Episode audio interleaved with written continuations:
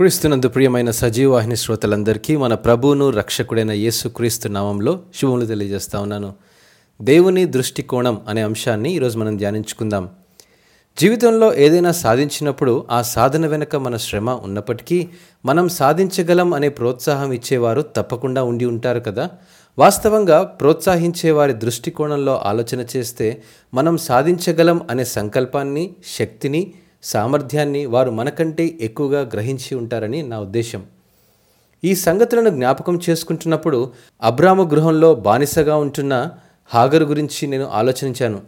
అబ్రాము షారాయి అనేక సంవత్సరములు వారసుని కొరకు ఎదురుచూసిన తర్వాత తరువాత షారాయి ఆనాటి సంస్కృతికి అనుగుణమైన సాంప్రదాయాన్ని అనుసరించి హాగరు ద్వారా బిడ్డను కనమని అబ్రాముకు చెప్పింది. అయితే హాగరు గర్భవతి అయిన తర్వాత షారాయిని చులకనగా చూసింది.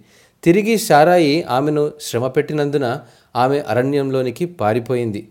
దేవుడు హాగరు బాధను కలవరాన్ని చూసి లెక్కించలేనంత విస్తారమైన సంతానాన్ని దయచేస్తానన్న వాగ్దానంతో ఆమెను ఆశీర్వదించాడు. ఒంటరితనంలో హాగరు అరణ్యంలో దుఃఖపడుతూ విడనాడబడినది కాదని తెలుసుకొని దేవుని వైపు కన్నులెత్తి ఎల్ రోయి అంటే నన్ను చూచుచున్న దేవుడవు నన్ను చూచుచున్న దేవుడవు అని పిలిచింది. ఈ మాటలు ఆదికాండము పదహారవ అధ్యాయం పదమూడవ వచనంలో మనం గమనించగలం. దేవుడు హాగరును ఎలా చూశాడో ఎలా ప్రేమించాడో మన పట్ల కూడా అలాగే ఉంటాడు.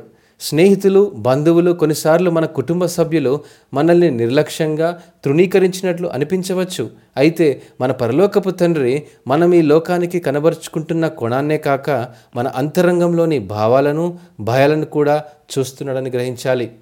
దేవుని దృష్టికోణాన్ని గ్రహించి తెలుసుకున్నప్పుడు జీవింపజేసే దేవుని మాటలు మనకు ఓదార్పును కలగజేసి ధైర్యాన్ని ఇస్తాయి దేవుడు ఈ వాక్యమును దీవించినగాక. ఆమెన్.